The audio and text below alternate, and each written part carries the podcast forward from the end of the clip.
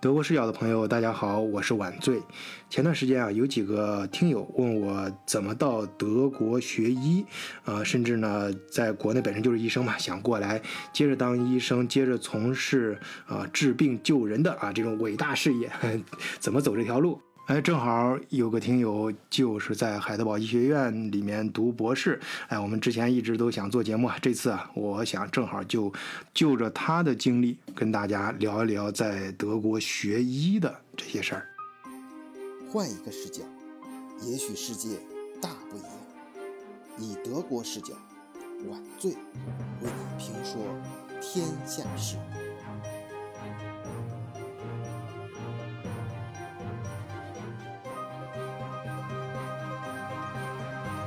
啊，好的好的，谢谢晚醉前辈呃的邀请。然后前前辈前辈不用不用不要不要不要再加前辈。好的好的，我们这会让我有一种莫名其妙的责任感啊！我我可不想担这么大责任啊！赶紧好，那就谢谢的邀请，然后让我有机会呢在德国视角这里跟大家做这么一个交流。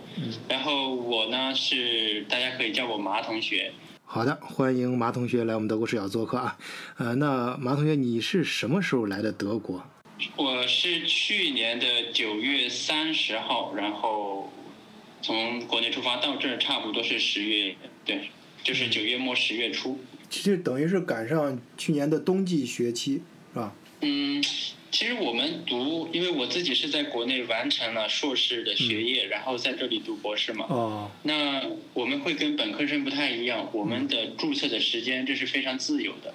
哦。因为我们直接过来的话是跟进实验室，然后跟直接跟我们的导师去沟通这样子，所以它是很灵活的，不受这个的限制。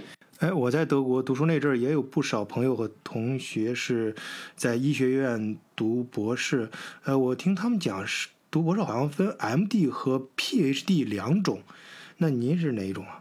呃，首先我我先说一下在海德堡这边的一个情况。嗯。嗯，海因为海德堡这里呢，你在注册的时候，它是需要一个审核，叫做波恩审核。嗯。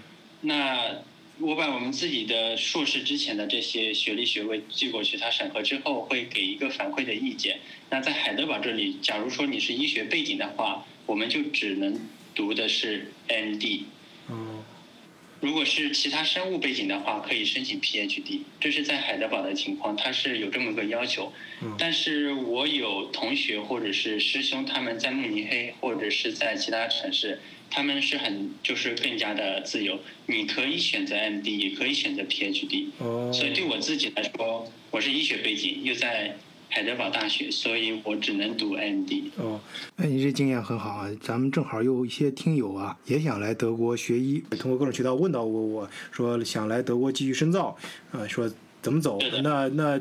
那现在就，呃，可以给他们一个忠告，就是说你来之前自己多问几个学校，因为德国，呃，不同的医学院它的要求是不一样的。嗯，是的，但是就是说我我先说像我这种情况吧，我这种情况是在国内研究生读完，嗯，然后再过来。那因为晚醉是问的是我们该什么怎么申请这些项目，对吧？嗯，就是申请这个项目的话，就是。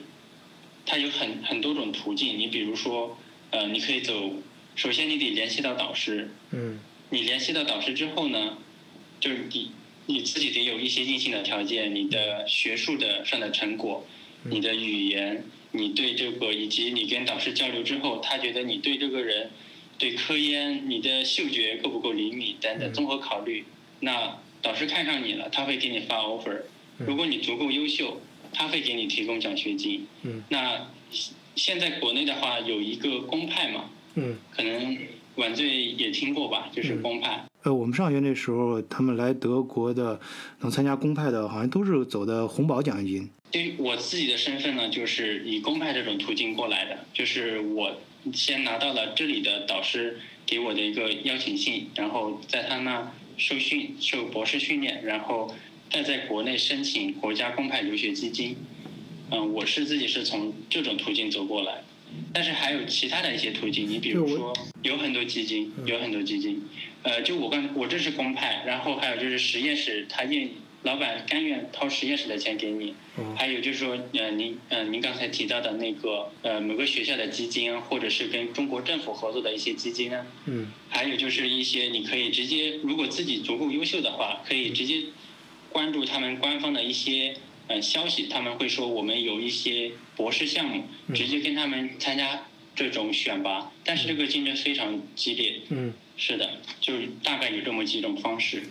嗯，好，很好。我简单总结一下啊，就是有这么几种方式：一是国家给的奖学金，通过各种各样的考选拔考试；第二个是中德呃合合作的一些第三方基金，啊、还有就是这边的呃教授，也就是他们说的是口中的大老板，哎、他他愿意从他的科研经费里面拨出来一部分给你用，作为你的奖学金。当然，我觉得还应该包括一种啊、就是完全自费的，这个我也嗯，当时我也听说过啊，就是有有些科有些门类。那今天咱们还是主要说老板给钱的啊，像这种给钱的，我记得当时啊，他们好像经常给我提到一个词儿，就是半个职位或者一个职位，给我感觉啊，就像是工作一样，就是半职工作还是全职啊。当然对应给的钱也不一样多啊。半我们那时候啊，呃，半个位置好像是一个月一千多，而一个整位置啊就是两千多啊，而且不用交税。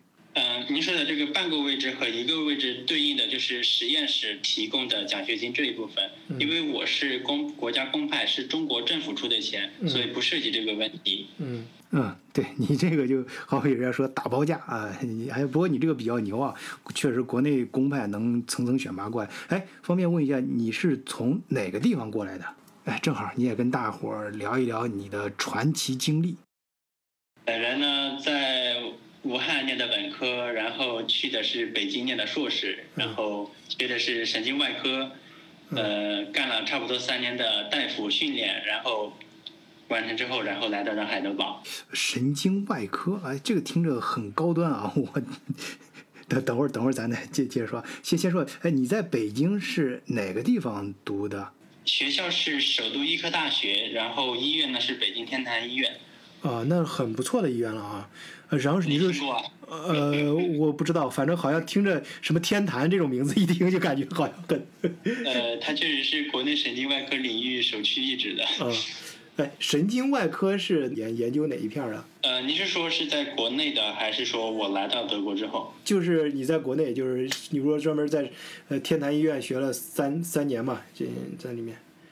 对，我在零呃三年那里边，我自己在的病房其实就是颅底脑干病房嘛。嗯那我们天坛医院它分对疾病的分类是按照部位和这个疾病的性质。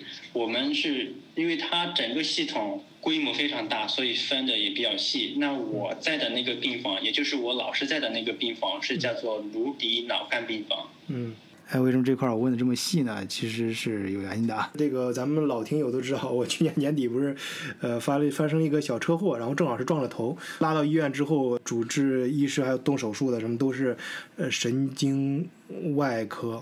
啊，所以所以我所以你听到神你提到神经外科，我就很敏感。做脑科手手术这一块儿就是神经外科。差不多，对的。但是我约摸着呢，你可能做的那还是外伤，可能就是一些头皮外伤，嗯没到那么严重的程度，可能就缝缝皮这样子。嗯，呃，不是，这个德国医生还是比较严谨的啊。当时他，呃，给我开颅了，然后里面取了点东西化验一下，因为他怀疑可能引起一些撞击什么的，里面呃有一些病毒感染。哎，不过谢天谢地啊啊，谢各种神灵的保佑和，呃，谢咱们德国视角也有不少听友关心的祝福啊。嗯，化验一下，只是一些炎症。我从那之后呢，我就记住神经外科这词儿了啊，而且我也是切身感到啊，这个。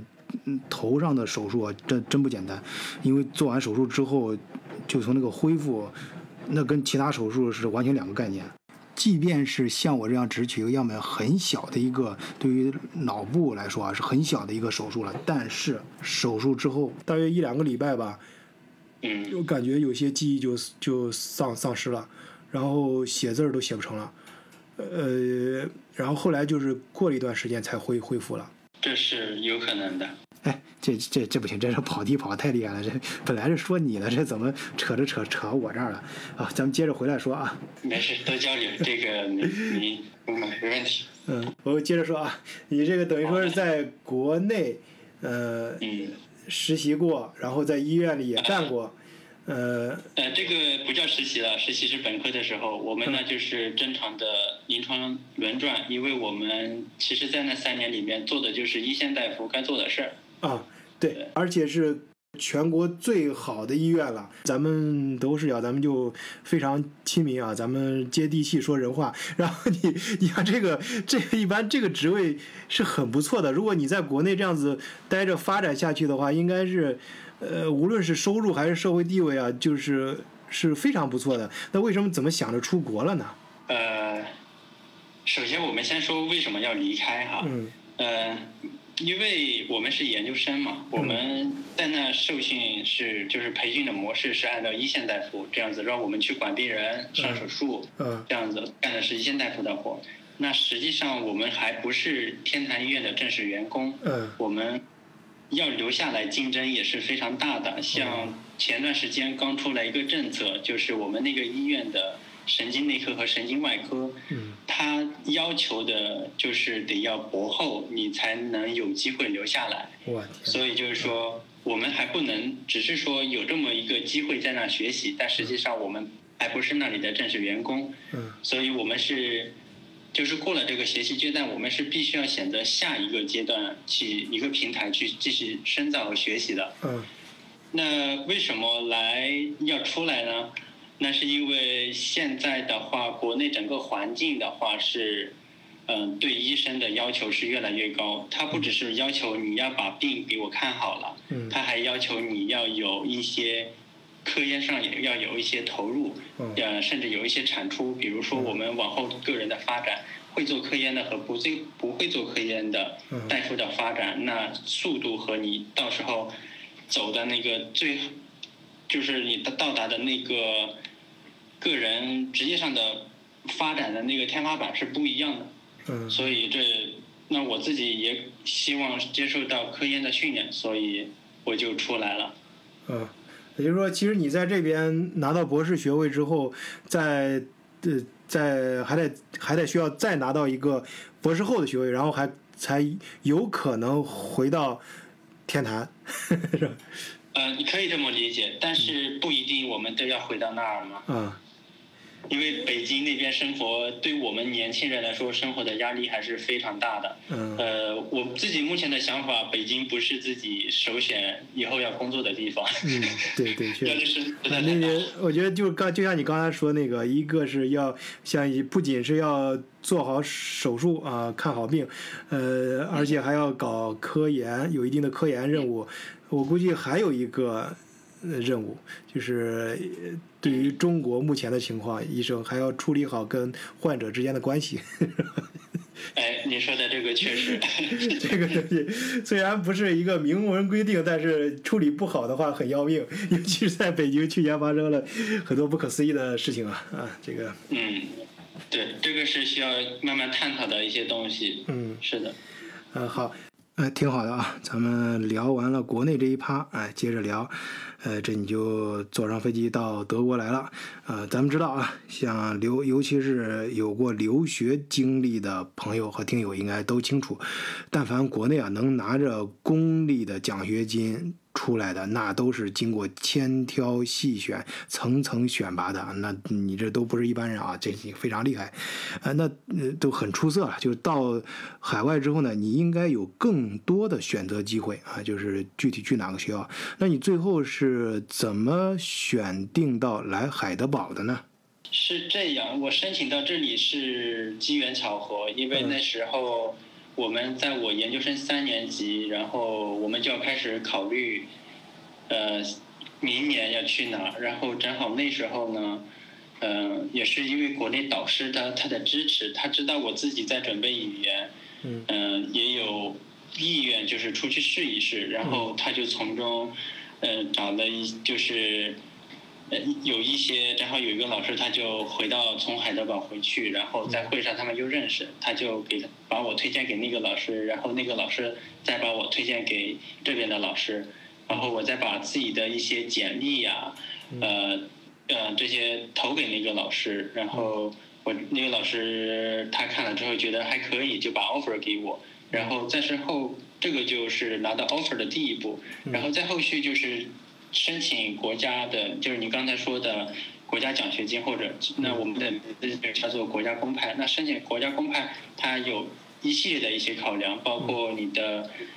呃，你你的在这里的这个平台啊，你的导师啊，国内外导师的实力啊，以及你做的这个方向等等，那有过这些考核考量之后呢，然后再决定这笔钱给不给你，嗯，然后就过来了，对，嗯，嗯，好，这就到海德堡。哎，说起来，咱德国视角跟海德堡还是挺有缘的啊。你像前面有几期嘉宾，呃，谈刚来德国的生活的啊，你像朱迪。啊，还有 KK，啊，好像都是在海德堡附近。啊，我们嗯，德国视角第一次线下聚会也是在海德堡。然后我本人呢，来德国的第一站也是在呃海德堡待了有半年多吧。呃，确实那地方很美啊，很不错。呃，也很适合嗯做学习，而且是咱那个咱德国视角的呃这个三个火枪手之一啊，这个。这个化身博士弗洛伊德长野博士，这个长野对海德堡有个很经典的概括啊，说海德堡是经过歌德认证的啊，歌德认证过，就歌德有句名言说他把心留在了海德堡啊，这个长野总结的很到位啊，呃，说所以海德堡对大家的吸引力，我相信对呃欧洲旅游这些呃各个旅游景点有所了解同学。都知道啊，呃，那我相信麻同学啊，你在来之前肯定也做了很多功课啊，也从各个的渠道了解这个城市，也对德国和海德堡充满了期待。那你到海德堡之后，对这里的环境，呃，跟你想象中的样子差别大吗？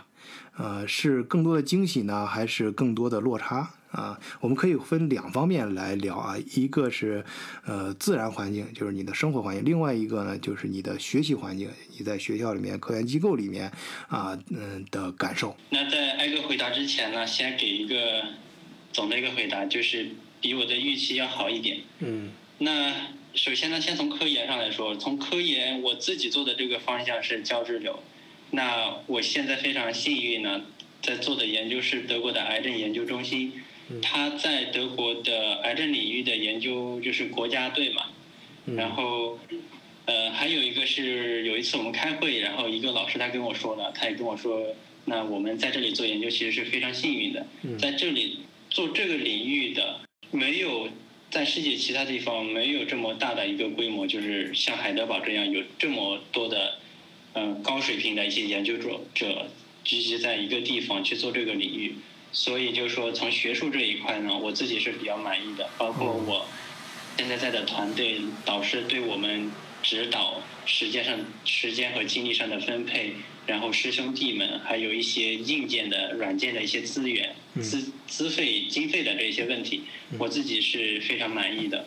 然后再说生活，生活的话，一刚开始一来可能都不如意嘛，对，也有一个适应的一个过程。那我一开始来的时候，我还要通勤，包括跟房东的话，嗯，也会有一些不愉快，其还是有一些小问题。但是现在这些问题呢，就我自己现在也住在了学生宿舍，嗯，我觉得还是改观改变了很多很多。然后自己也会有一些周末，然后也会有一些朋友，大家有空的时候，昨天晚上我们还去山顶上去找了萤火虫。哎，你是住在哪儿啊？欧巴河。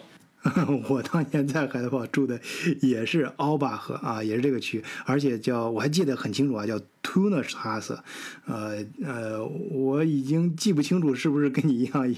有过上山看萤火虫，但是我们经常吃完饭会上山去溜达一圈啊，消消食，啊，确实是景色非常的不错。呃，因为好多咱们听友啊，其实他他们很想了解一些更真实的东西啊，就是你到海德堡从国内到这儿来，你你觉得经历最大的困难是什么？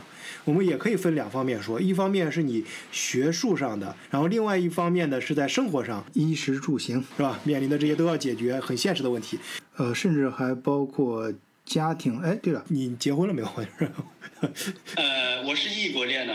哦，对，呃，对这个学学习上、生活上、呃，感情上啊，方方面面吧。啊，你你觉得最想给大家分享的哪些困难，或者是呃，对以后来的学弟学学弟学妹们，你想有什么一些忠告啊？你能不能给大家聊一聊？哎，反正一下子丢给我很多题啊，那你 没事啊，咱们青山不改，细水长流啊，你就放开了聊啊，一期聊不完，咱可以分成好几期。我先说一下，还是按照学术上来说吧。嗯。那其实无论是学术还是生活，那么我们遇到的问题，我觉得多数都是跟人相关的。嗯。那在这里学术上也是回答晚醉在问我在融入团队的这个问题上。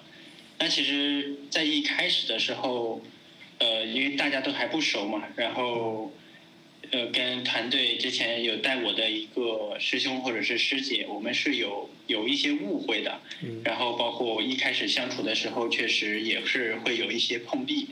嗯。呃，会闹得有一些不愉快。嗯，那你能不能举个例子？呃，哪些不太愉快的事儿？不太愉快的事就是，那我我当然我还没有跟这个前辈去。呃，再去讨，现在我们的关系是很好了，但我还没有跟他去讨论这件事情。嗯。但是就是就我自己的理解，可能就是他从别人的口中一开始来的时候，从别人的口中认为我是一个对待事情不认真的这个事儿，所以在一开始他带我做这个实验的时候，嗯，是不是特别积极的？嗯。是。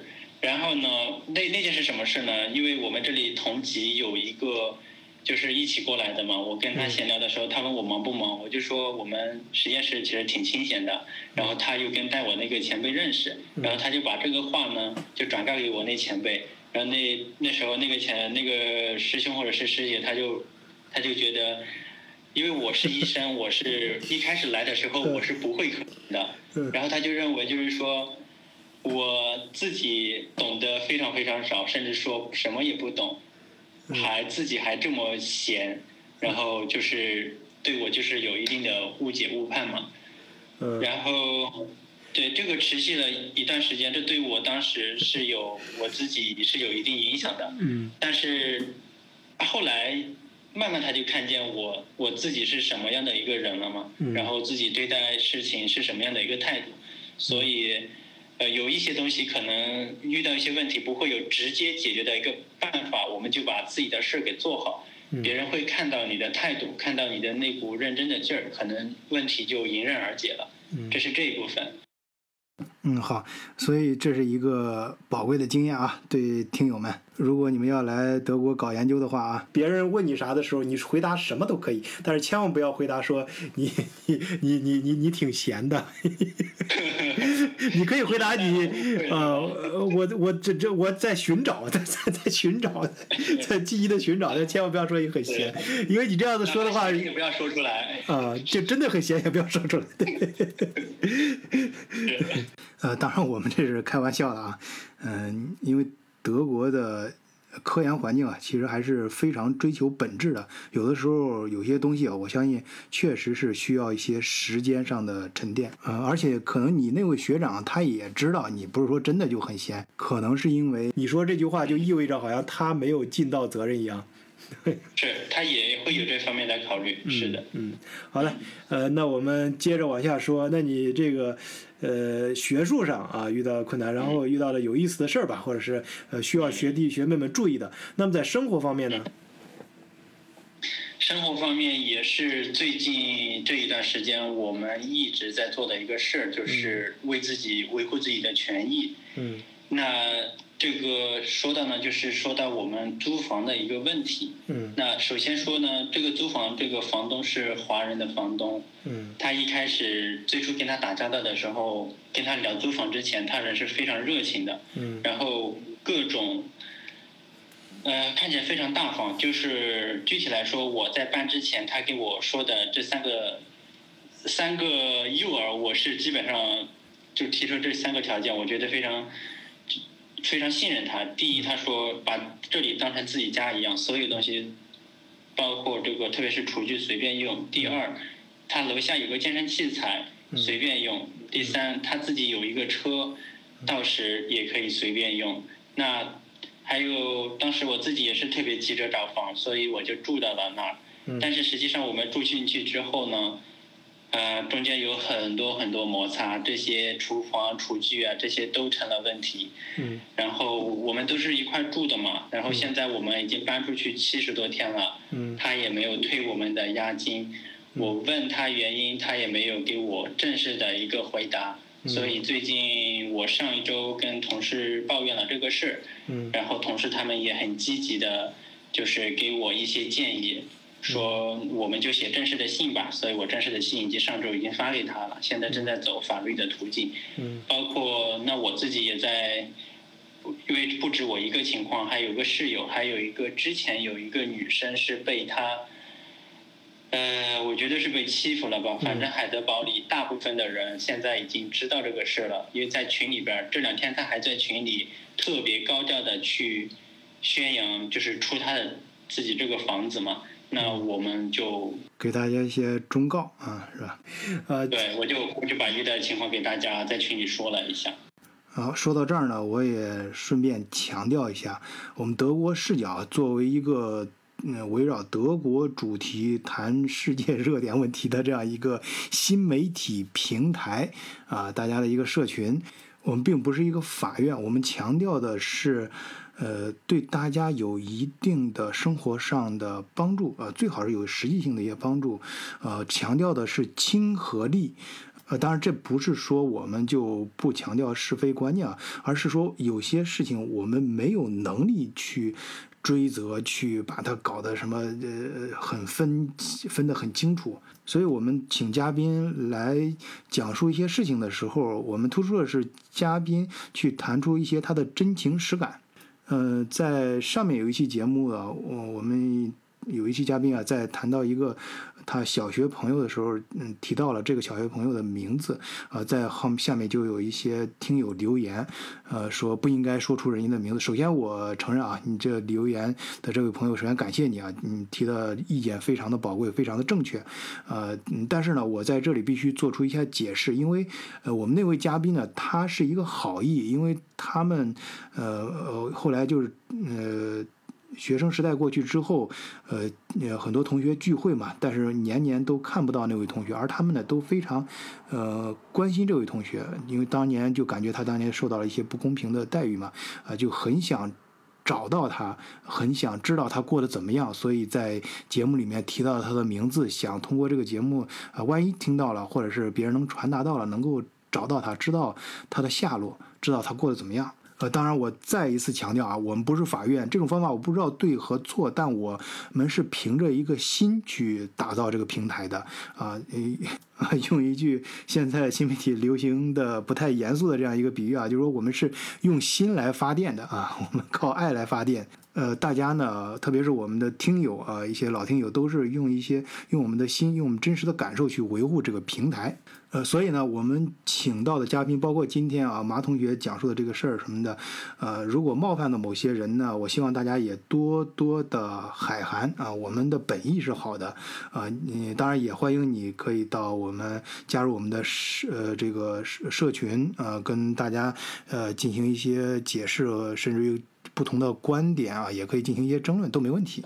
哎，就是我经常说的那句话嘛，咱们其实华人在呃德国都是少数群体，少 少数民族，我们相互多帮衬帮衬，大家相互多理解理解。有些事儿呢，多沟通沟通，可能就嗯会避免一些误会。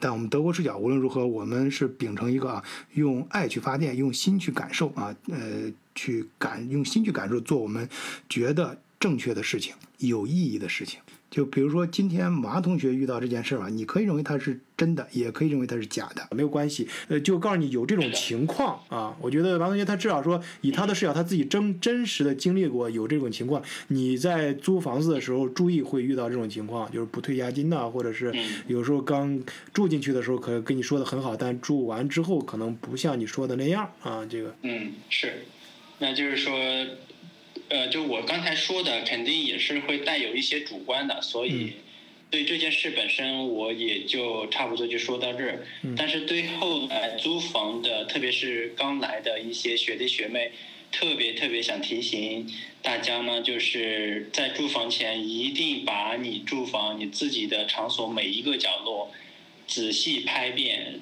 把照片给留下来。无论这个房东一开始对你是多么热情，不要被这些所麻痹。嗯那么还有另一点呢，就是你入住前和入住之后一定要把有一个 protocol，就是有一个 list，每一个家具是怎么样的，一定把这个给列清楚，然后要求房东签字。那我们这个房东我们是办不到，但是因为我们请他签字，他他就是不签嘛，他就说一定你们搬出去之后要是放那儿，我自己看房。那遇到这样房东没辙，但是如果说是其他房东的话，就是建议大家按照这些步骤走下去，这样会不会给自己以后省去一些麻烦？嗯，对，你说的非常对啊、我嗯从刚到德国读语言，嗯到大学毕业啊到现在将近二十年，这种呃租房入住和退房也经历了很多各种各样的房东也建立了很见见识过很多。呃，我对你刚才说的呢，再进行一个微小的补充，就是大家拍完照之后啊，呃，现在科技手段也在进步嘛，你甚至可以拍一些视频。但是无论是视频还是照片，你记着，你弄完之后，一个是能让房东最好签一下字，再一个，呃，你就要当时啊，当天你就把它以邮件的形式发给房东。如果你拿不到房东的邮箱呢，你就可以发到其他邮箱，反正总之能证明这个时间点，你拍照片和或者拍视频的呃这些内容呢是发生在这个时候。嗯，好，呃，房子这一篇呢，咱们暂时先翻过去啊。呃，那其他方面，马同学，你还有没有想跟大家分享的小故事？呃，想分享的话呢，就是，呃，来到这里觉得自己还是有一些改变吧。就是我在国内可能是跟工作的环境有关系，大家都比较着急，都各自顾各的，然后交流也比较少。来到这里之后呢，跟同事我们的时间氛围，同事之间氛围也比较好，然后这样的话就更鼓励、更积极我去去交流，所以来到这里在这方面是有一些改变的。包括现在也愿意去做一些自己一些兴趣，比如说也在做一些小的一些节目，嗯然后去参加一些活动，跟大家去交流。嗯呃，那我自己呢也是，当然我们可能是出来的年龄都比较大了，然后混迹的圈可能都是华人圈，但是能混进华人圈，我觉得也不错，所以也是想鼓励呃后边来的人，就是积极跟别人去交流。嗯。哎，你是你刚刚说提到做节目，你也顺便给大家说一说你的节目叫什么名字，让大家要去感兴趣的也可以去喜马拉雅上搜一下嘛，搜一下你节目。嗯，好的。那我的那个节目的专辑呢有两个，一个是叫做《海德堡留学生活》，那另一块呢还有一一版呢是那个英文叫做呃 Dialogues in German，就是我会跟一些国际上的一些友人，但当然现在主要是这个呃我们实验室的同事，就是把这些对话呢。提前有一个小讨论，然后按照这些对话记录下来。做这两档节目是想也想起到一个桥梁的一个作用，嗯嗯呃，增进沟通和理解。嗯，很不错。哎，咱们德国视角不是那 slogan 就是嘛，用不同的视角来看待同一个问题，啊、也也可以通过不同的节目来反映呃德国华人生活的方方面面。呃，因为晚醉做这个确实比较长，那我在国内也是听到这些东西，我觉得有一些可能很平平淡无奇的一些交谈中产生的一些信息，可能对我自己可能是非常非常有帮助的。那我自己呢，呃，其实也是在对晚醉呃他做的这个东西的一个补充吧。哎，不是不是啊，呃，你这个绝对不是补充啊，你太谦虚了。这个呃，就是我们不同的视角是啊，不同的视角。不同视角，对，或者说不同视角嗯。那确实，我的灵感也是从这里。你们有几个讲这个德国，嗯我的灵感确实是也是从这里来的。嗯对，啊，是的，是的，就是对同一个问题从不同的视角，而且每一个节目也有自己的特点啊，从各个角度去看待一个事儿呢，大家呃会把某一个事儿看得更全面啊，更真实。嗯，好的。今天呢，我们主要就是通过马同学的经历聊了一下怎么来德国呃申请医学院，然后接着深造。呃，那么我想有很多听友就想接着问啊，那在德国学完之后如何成为一名医生呢？或者在国内已经是医生了，到这边能不能直接当医生呢？哎，在这方面啊，我在前面几期节目里其实也提到过，呃，晚醉确实是有在这边，毕竟时间长了，有不少朋友啊，确实有一些很出色的华人啊，在国内本身是医生，然后过来之后，通过自己的努力，又到德国的医院里面也成为了医生。呃，也有一些朋友呢是呃。嗯，在德国经历了这种非常传统正规的大学的医学院的学习，最后通过国家考试成为了医生。呃，当然也有一些是半路出家从这边成为医生的。呃，但是呢，我只是知道这些事儿，呃，并不是当事人。所以呢，呃，我看以后能不能请到这些人啊？如果人家愿意的话，到节目里面跟大家可以聊一聊。啊，但不管怎么说，欢迎大家加入德国视角的听友群啊，包括我们的马同学也在咱们德国视角的听友群里面啊。大家都可以在我们听友群里面找到世界各地啊方方面面的朋友，呃，聊大家共。共同关心的同一个话题啊，当然也非常欢迎在咱们德国视角的平台上建立你的呃新的关系网，当然也可以跟晚醉进行各各方面的啊各种渠道的交流。好，今天我们就聊到这里。好的，谢谢德国视角的听众。呃，谢谢马同学，祝大家周末愉快。好，周末愉快，谢谢。啊，好，再见。再见。